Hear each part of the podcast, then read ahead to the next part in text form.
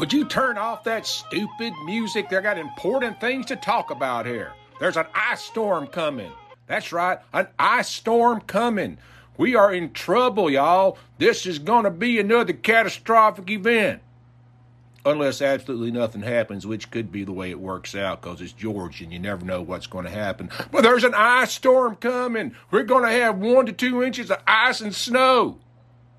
Or it's going to rain a little bit and we're all going to just wake up on Monday and say, well, nothing happened. Either way, there's an ice storm coming. Time to panic. Get to the grocery store. Get to the grocery store. We got to go right now. I'll be back in a minute. Tell y'all what's happening. Don't go nowhere.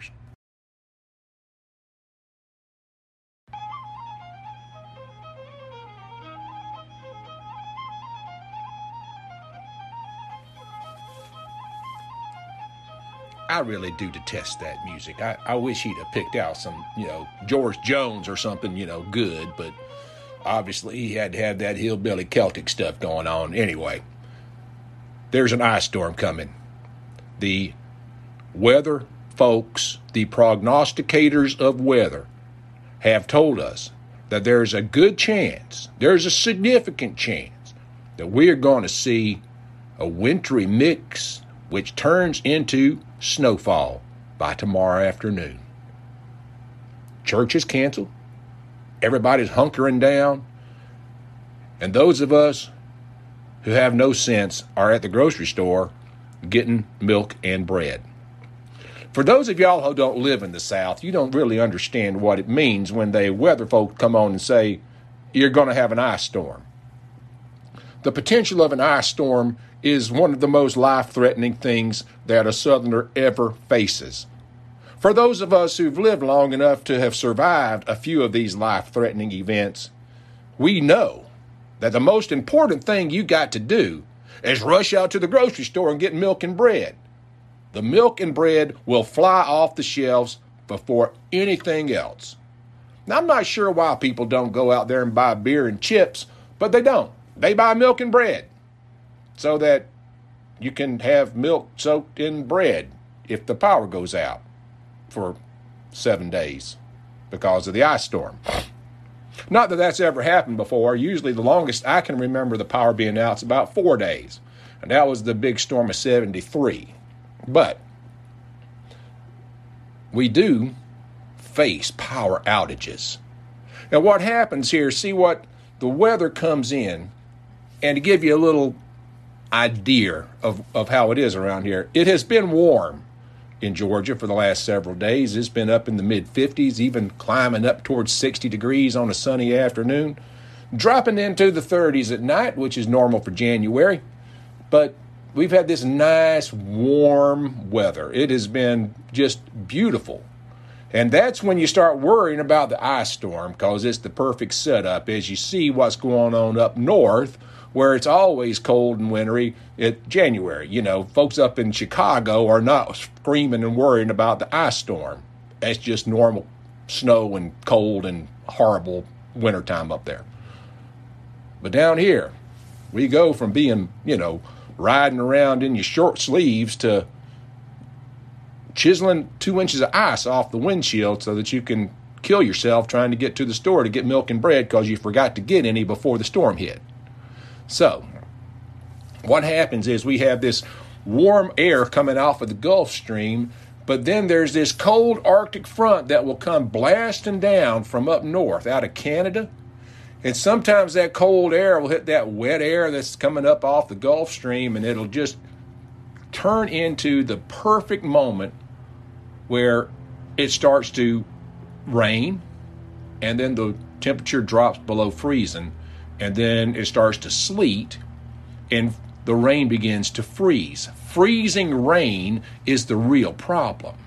And a lot of places up north don't get no freezing rain. Y'all don't understand what it's like to be watching it rain and then the rain turns to sleet and then you begin watching the pine trees turn into popsicles as the ice begins to form on the limbs and the pine needles.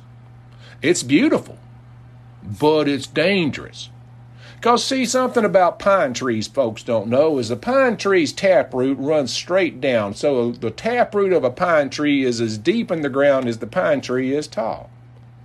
Which means when the pine tree's top begins to get heavy because of the ice forming on it from the rain that is freezing as it falls onto it, that pine tree eventually is going to uh, first start shedding limbs because the limbs are going to break fall off of the tree, and then the tree itself begin to bend over, and it sounds like a cannon goes off when that tree snaps right into pow. And then the top of the pine tree will fall down and find the closest power line and take it down, and then you'll see the transformers exploding all around you through the night, and then you wake up the next morning with no power. That's an ice storm in the south. That's what happens. And of course, the roads freeze up and the power is out and you can't get nowhere and everybody's just sitting around praying that the sun will come out and it'll warm up to 42 degrees and everything will melt off and we'll all live. Or we could all freeze to death. So, what I want to do is let y'all know there's an ice storm coming. Or at least there's the potential of an ice storm coming. That's what the weather people are all telling us. And so I want to make sure if you live down south and you have not lived here long that you understand what you're witnessing as this unloads, as it unravels. If you live somewhere else in the country where this event does not occur on a random basis, because it don't happen every year, it doesn't happen every one or two years, but about once a decade we have a doozy. And I want to give you a little bit of history about this and I'm going to help you with just a couple of tips on how you can survive the ice storm. You can live through this, folks. You can do it because I've done it before. So hang tight. I'm going to take a quick break, wet my whistle, and come back, and I'm going to lay it all out for you. You really don't need milk and bread, but you probably need to get up to the grocery store as quick as you can because the lines are going to be insane. I'll be back in a minute. Don't go nowhere. This is a promo hold. That means the producer has intentionally created a space in the podcast for a proud sponsor to offer their products, services, or anything else of value for a reasonable amount of money. If you are interested in this promo hold space, reach out to us at theeclecticmonk at mail.com and our friendly sales associates will be in touch. Thank you. The first ice storm I remember was the big storm of 73. I was 10 years old. We spent the night over at the neighbor's house because they had firewood. There was no power anywhere in Powder Springs, Georgia to be had. And if we hadn't have been across the street from the McGlons, we probably would have all frozen to death in our house because it was cold and there was no heat. And, you know, we probably would have made it, but it was nice to be camped out next to their fireplace. And uh, so that was a big storm. I remember that one. I remember going over to my grandparents' house, hanging out over there because they had a little gas heater stove thing in the basement. We all gathered around that as we were driving through the winter wonderland because my dad was insane and just wanted to get out and drive around in the winter wonderland. But there was trees broke, there was ice everywhere, the roads were froze up, the pipes were froze up, everything was froze up. It was a serious ice storm, and I'll never forget laying there that night in a neighbor's house listening to the pine trees explode and the woods all around us. It was a memorable thing. Then in 1982, here in Atlanta, we had what they call Snowmageddon. That was the snowstorm that landed here right about the time people were getting off work. Started snowing about 3:30, 4 o'clock in the afternoon. Dumped about six, eight inches of snow, and of course the roads all froze. Because this is the thing that happens here in the South: the roads are warm you know, it's been pretty warm, and then all of a sudden it drops down cold. The rain and the snow come down, hit the roads. The roads melt the snow, and then another layer of snow comes in on top of that, and it begins to cool down, and then you get a layer of ice on the roads. So the roads are the big problem. All of a sudden, it's not like driving on snow. I have lived in Minnesota. I have lived in Canada. I know what driving in the snow is like. I know all you Yankees are thinking, them Southerners can't drive in the snow. Huh, huh, huh. Well, I can tell you right now, folks, ain't nobody can drive on ice. And what we got down here, is ice that occurs on a moment's notice. You turn around and everything is iced up. That particular snowstorm, I was at my dad's house, which was a blessing and a curse. At least I wasn't at work, but I was a long way from my girlfriend. But we managed to survive and we're still married. I don't know how, but that's, you know, another day for another question. Anyway, 1993, we had the winter event of all time. I had a good friend who told me his dad was a meteorologist. He said the low pressure that came in off of the Atlantic Ocean for that storm was the same as a hurricane, and the winds were howling, and the snow came in, and it blew snow like crazy. We had probably 10 inches of snow, again, ice on all the roads. I tried to go to work because that's what you do. You get in your car, you try to get out of your driveway, you get up the hill, you try to get out on the road. I was in my little 1982 Toyota Corolla driving down the highway. The wind hit. I was on ice. That car started spinning. I went through a spin, about 10 spins. And when I came to a stop, I was still on the road facing the direction of my house. I thought that was a sign from God. And I drove back home and I parked it and I spent the next few days sledding down the hill with my kids because it was all froze up and it was a lot of fun and then it thaws out and you go back to work. Basically what we got down here in the south is you got, you know, snow vacations when these things happen. The next craziest one was 2012, I believe it was. Again, it was supposed to start snowing around midnight or sound ah, what seven o'clock, eight o'clock at night, but all of a sudden it decided it was going to start about three o'clock in the afternoon, and it dumped a lot of snow, and of course the roads melted and froze up, and we had ice on the roads. And the next thing you know, everybody in Metro Atlanta is trying to go home at the same time. And a major snowstorm. It was an incredible ice jam. It took me about four and a half hours to get home for a ride that normally took 30 minutes. Not because of the snow, but because all the idiots who were stuck in the snow that I had to work around and get around and go through and whatever. It was just terrible. We actually had people in school buses spend the night in the school bus on the side of the road because they couldn't get home. It was a terrible, terrible storm, and it's a memorable thing.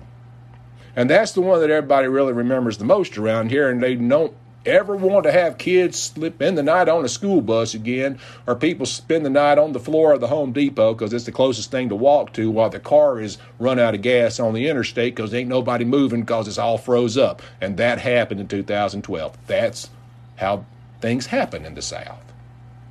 And so when they say ice storm coming, everybody now has a little bit of panic because if you've lived through one of them, you know this could be bad. It could be a serious thing.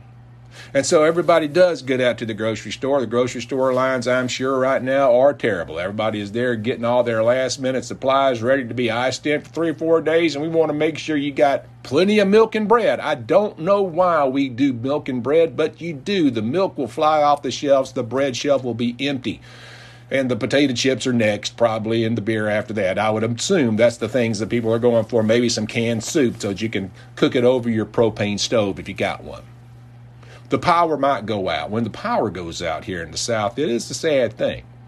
But fortunately, a lot of folks have got fireplaces. I got a fireplace. Not only do I that, I got a camp stove and I got a propane grill. So we're going to be just fine. If we lose power, we're going to hanker down around the fireplace so we can stay warm. We can got gas stoves so we can fire them up. We can cook our beanie weenies, make some soup, cook some chicken, whatever we need to do. We're going to be just fine. Now, for those folks in the all electric homes, they got a different problem. And that's one of those things where you got to think ahead. So if you've moved to the south, this is your first ice storm, and you're one of them Yankees and moved into one of them fancy all electric homes, this is why you shouldn't have done that. You should always have yourself a gas stove, or at least make sure you got a nice propane uh, stove or, or grill so that you can at least cook something so you don't go hungry. Either that or you get your lunch of milk and bread and some cereal and you throw the milk outside in the snow to keep it cold when the power goes out and your refrigerator don't work no more and then you can take it and you can pull it in and eat, you know, cold cereal while you're sitting around hunkered in your blankets, freezing your butts off because you don't have a fireplace. These are all things you need to think through if you're going to move down south.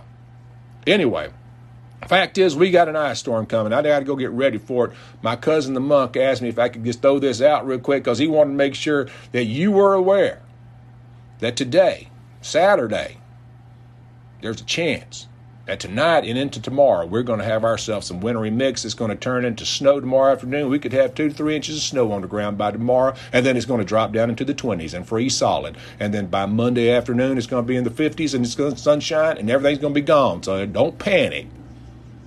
But you do need to get out there and get you some milk and bread. Hey, ice storm's nothing to play around with. Last thing I want to remind you is if it starts getting bad out there, please don't get in your car and go anywhere. Just hunker down where you are. Get yourself a lot of blankets. Put on the extra layer. Get into bed. Throw a couple of blankets on the bed. Get your kids and your dogs and your cats or whatever you got. Get into the bed. Just make yourself comfortable. Don't burn your house down with a candle. That's dumb. Get yourself a flashlight. Right now is the time to make sure you got batteries for your flashlight, maybe some candles because they're pretty, but they don't put out much light. And then, you know, if you're like me, I got one of them battery operated uh, uh, computer things there. I could actually watch some stuff without, you know, a whole lot of a whole lot of power uh, for a little bit until the batteries run out. So you can do all that. Get yourself a good book. Get yourself settled in. Get ready for the storm. Ice storm's coming. Ice storm's coming. Everything's terrible. Freak out. Run around. Milk and bread. Milk and bread. Milk and bread. Everything's going to be all right. Don't drive in the ice. Nobody can drive on ice. Till the next time, be ready to let me know your story, how you survived the ice storm of 2022 as if COVID wasn't enough, we got ourselves an ice storm. Talk to you later. I love you. Bye. So, I really, really do appreciate you listening to the podcast. And I appreciate you sharing it on social media or just by word of mouth. Appreciate you following it, liking it, rating it if possible on whatever outlet that you're enjoying it on and appreciate all the encouragement that I've gotten along the way. The nine of you still inspire me, and I really, really thank you all from the very bottom of my heart. So, again, till we meet again, God bless. Thanks.